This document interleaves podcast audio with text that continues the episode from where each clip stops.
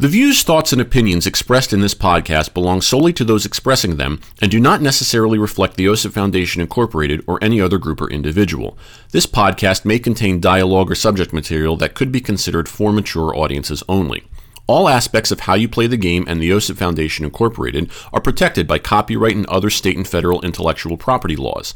Unauthorized use without the express written consent of the OSIP Foundation Incorporated is strictly prohibited. If you're interested in sponsoring How You Play the Game, please email us at podcast at osipfoundation.org. Your sponsorship may be tax deductible.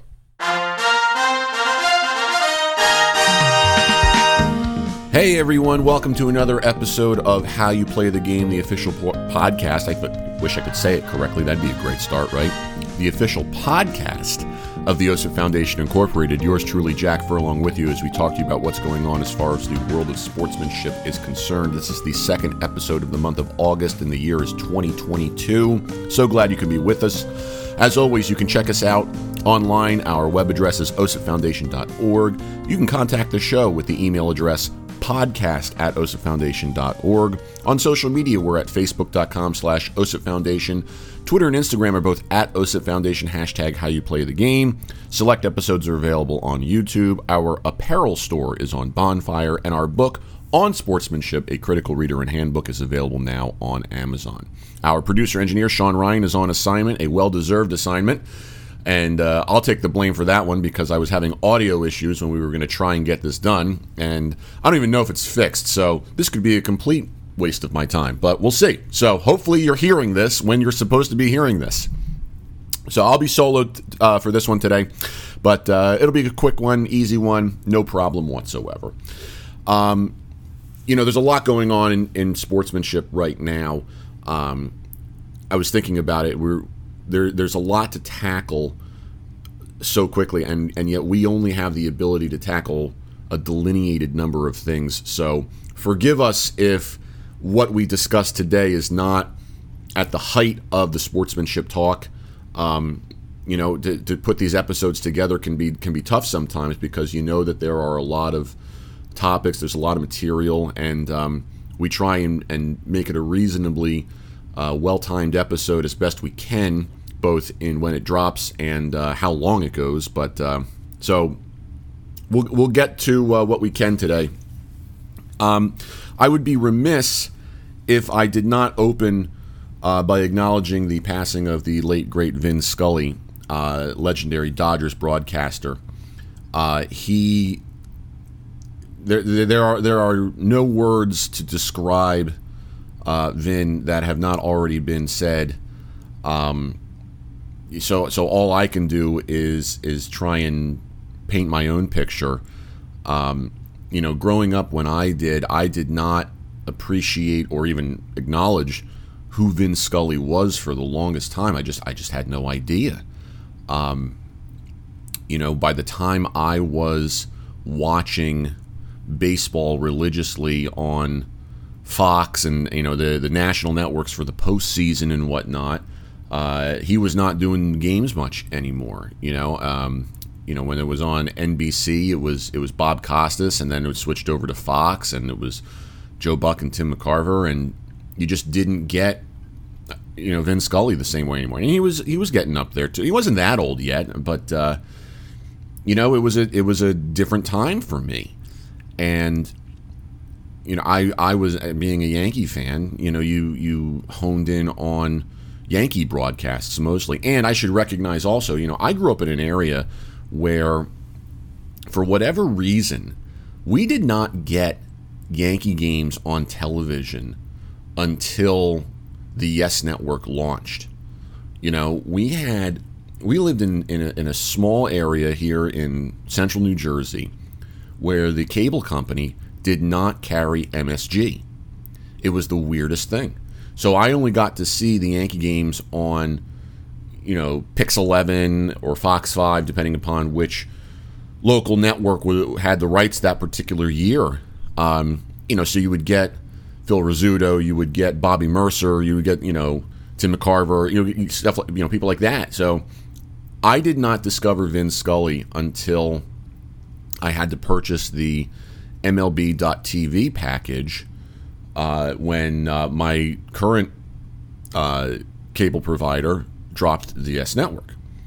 And that's when I realized, hey, I have access to all these games. And I started watching different games and turned on the Dodger game one night, and there was Vin Scully, and I, I fell I fell in love immediately.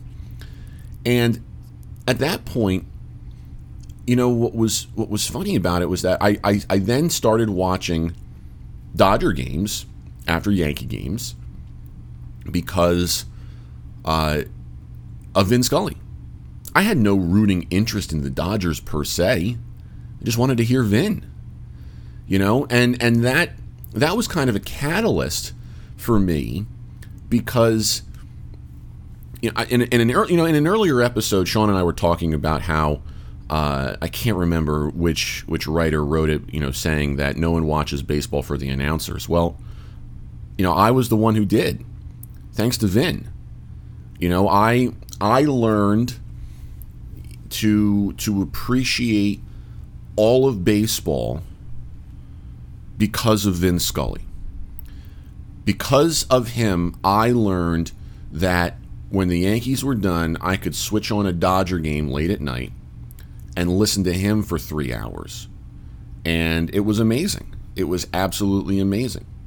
And thanks to that, thanks to listening to Vin, then I discovered the other broadcasters that I enjoyed. And that gave me an appreciation for other teams. You know? Because of because of Vin, not only did I uh, learn so much about the Dodgers, I then started watching the San Francisco Giants because I enjoyed uh, Duane Kuiper and Mike Krukow, who are still there, and and Jon Miller on the radio. I think Dave Fleming is the only one I don't enjoy. And I so now I have I have you know an appreciation for the San Francisco Giants. Then I started watching and listening to the Mariners a little bit because I like Dave Sims uh, as as a broadcaster. You know, then then you you pick up, you know, the Padres.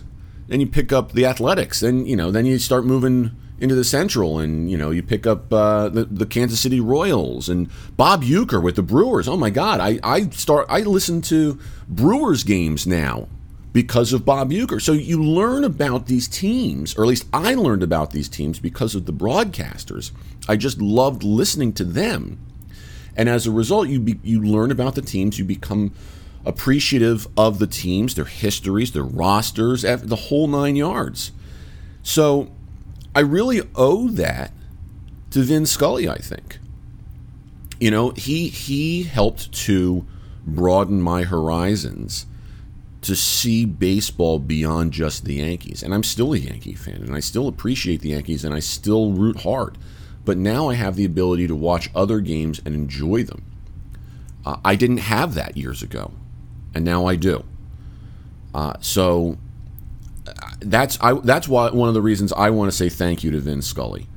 Um, and the other reason is because he he was the greatest when it comes to umpires you know, the story is well told that because of his relationship with Bruce Froemming, all of the umpires, when they would go to Dodger Stadium, would would salute Vin, and he gave the greatest respect. He was he was a gentleman and a scholar when it came to umpires. Uh, how many umpires have gone on record saying, I didn't feel like I really made it until I heard Vin Scully say my name. And how Vin Scully would use the media guide to inform the listeners about umpires. It, it was amazing. And, and, and that's another reason why I hold Vin in such high regard. Um, you know, in, in the times when sometimes it's tough as an umpire to strap it on and go out there because you're afraid of of, of the, the poor sportsmanship. You're afraid of missing calls. You're afraid of conflict, all that kind of stuff. Um, thinking about Vin and the way he might call a game when when you're working it kind of lightens it up a little bit. Uh, so so we're gonna miss we're gonna miss Vin. I'm gonna miss Vin. Um, I never knew Vin personally, but it was just it's. I think it's just the right thing to acknowledge what he meant to me, uh, and and to to say that there's a you know there thanks to him I have a new appreciation for the game of baseball, and uh, we're gonna miss you, Vin, and uh, but I'm sure we'll uh, we'll see you on the other side. Now, staying with the Dodgers, uh, the other thing I wanted to discuss today uh, is Joey Gallo. So Joey Gallo was traded from the Yankees to the Dodgers on August 2nd for the trade deadline. If you know anything about Joey Gallo and what has happened, he was acquired last year prior to the trade deadline. And then this year, he has just been a colossal failure. You know, it has been, he, he, he, he just didn't perform. He was batting, you know, barely 100 plus, at a, you know, a dozen home runs, but he was a strikeout machine, and it was clear that he was not going to be able to produce here. So it, his, his time was limited. Well, as they approached the trade deadline, Joey Gallo did an interview with NJ.com. And in this interview, he was very candid. He was very vulnerable. He was very open. He said he, he essentially admitted he goes, "I know I was terrible.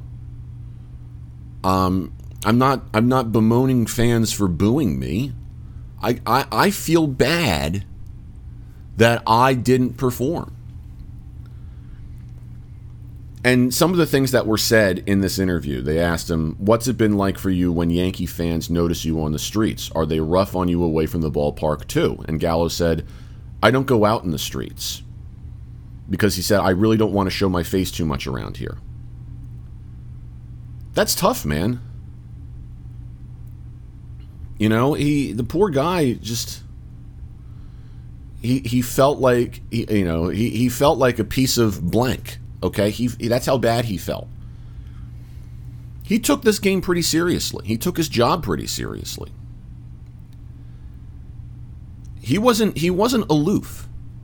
And in an industry that is filled with testosterone and filled with this this this this male dominance of anger and, and, and you know the, the masks that they wear, etc. Um, I I have an appreciation for for what Joey said because I think we all want to do well. We all don't want to be booed. And you know what? Yes, fans in New York will boo players when they don't perform. I think Joey Gallo gave off the the air that he understood that by not performing he was going to get booed. But he he took it in a way where he said, "I take this so seriously that I I feel embarrassed to even leave the house." You know, there are a lot of other players who they knew they would get booed and they'd still go out. And then here's the here's the other thing too. The way that fans are in New York, you, you would almost have to wager that they would say something along the lines of, okay, guy gets booed for not performing, and then he goes out, and then he gets caught out by paparazzi, etc. And you know, the next thing you know, fans are calling New York Sports Talk Radio saying, "This guy's not even hitting, you know, 200, and he's out partying. Why? He doesn't deserve to go out and party. He should go home and rest and get ready for the game the next day because he's terrible." So he's in a no-win situation. And what Joey Gallo decided to do was to be open, honest, and vulnerable say, I, I, I know I'm terrible right now. So anyway, when when he got traded, Michael Kay said something on the Yes Network. And blamed Gallo basically for playing the victim. This is what Kay said, quote, They did not go out of their way, they being the fans, they did not go out of their way to boo a guy that was actually doing a decent job. He was a failure here at New York for whatever reason. Whether the pressure of having to win became a big deal, whether he just got his swing out of whack because he mentally was not right while he was here. Okay, and he continues and he says, quote, he deserved to be booed. I don't think the fans were extra special hard on him. I look at what the fans did to Giancarlo Stanton when he first got here. That was unfair. I mean, the first game he ever played here, they booed him. The guy earned, this guy earned the boos. I think what Kay is missing here is that at nowhere does Joe is Joey Gallo calling out the fans like how dare they boo me. Gallo is accepting it. He says, I deserve to get booed. But but he's saying I feel bad about it. He's literally saying I feel bad that I didn't perform here. And I feel like I don't deserve to to be here. He's not you know, that's the kind of stuff. He's, he says I feel bad. When I heard this, I was beside myself. I was like, I don't understand, Michael Kay, why you had to go on this tirade. Former Yankee pitcher Phil Hughes actually weighed in on on social media and said, quote, he references an article but never quotes Joey once. Kay knows his radio show listeners eat this stuff up. If you're going to bash a player publicly, at least be, at least be critical of something he actually said. To which Kay then replied, Phil, this wasn't for my radio show, it was on the Yes Network. Also, I think with the internet, it's quite easy to find what he said, and there is only a limited time to disseminate such info. Most Yankee fans know what Joey said, essentially bemoaning the fans' boos. See, that's where I deviate. Was he bemoaning the fans' boos? No, I heard that as, I got it. I heard you. Hughes replied with the following and then and he kind of quoted uh, closed it out by saying this. He says, "quote Being boozed, booed sucks. It's okay to say it sucks. Going home every night not knowing if it will be your last wearing a major league uniform sucks. Having human emotion isn't a sign of weakness or self pity. That's all. Go baseball." That's the important thing here, and kudos to F- Phil Hughes for saying it. Joey Gallo was basically admitting he had human emotion. He's not saying, woe is me. He could have declined this interview with NJ.com. What, what would we say then? Joey Gallo did an interview with NJ.com that he did not have to do. He was open and honest. And, and Michael Kay is going to rip him for that. I'm sorry. You know, and I I'm all about forgiveness. I mean, that's part of sportsmanship. You know, we we make mistakes. We shouldn't cancel people. You know, people people should be allowed people are allowed to have respectful opinions that differ, etc. But the way that Phil Hughes called Michael Kay out here kind of just sheds light on something. There's still this old guard of how to view performance in New York. Yes, Yankee fans fans of any New York sports team demand wins. They demand success. I'm not going to argue that. It's different in New York. Just like it's different in Philadelphia, you know, it's different in Boston, etc. And yet, Joey Gallo did one of the bravest things that he could do. He opened up, he was vulnerable, and he said, No, I get it. And now he's with the Dodgers, and they're going to try and resurrect his career you know what? Good for Joey Gallo. Because when I was watching him as a Yankee fan, let me tell you, I would watch him and say, "Yeah, no, this guy, this guy's not hitting. He can't be in the lineup." I knew he sucked. He, I knew he knew he sucked. You know, I was looking at it and I was like, "Yeah, the guy, the guy is a detriment to the team right now." He is an automatic out. He can't be, he's got to be benched. For the purposes of winning baseball, you cannot play him. That's fair. That's all fair, well, good, etc. I did not want him in my starting lineup, and I felt trading him away was the right thing to do. And yet I tip my cap to Joey Gallo for being mature about it. I, I'm I'm disappointed in the media again. Why did we have to kick Joey Gallo while he was down, Michael Kay? I just don't get it. I just don't get it. Well, I told you this would be a short one, right? That's about it for me. I want to thank everybody for listening. Thanks to Sean for still producing this uh, this episode, even though he's on assignment. Uh, as always, you can check us out at osipfoundation.org. Contact the show with the address podcast at osipfoundation.org. On social media, facebook.com slash OSIP Foundation, Twitter and Instagram at OSIP Foundation, hashtag how you play the game. Select episodes available on YouTube, apparel store on Bonfire, book on Amazon. We'll talk to everybody in September. Can't believe it's going to be September. Oh my God, time is flying. Where's it going? Anyway, hope you have a fantastic rest of August. Stay out of the heat, wear sunscreen, and as always, treat each other with respect. How You Play the Game is a production of the OSIP Foundation, Incorporated. The producer engineer of this episode is Sean Ryan. Music by Soundspring Studio. The executive producer of How You Play the Game is Jack Furlong. For more information, visit osipfoundation.org.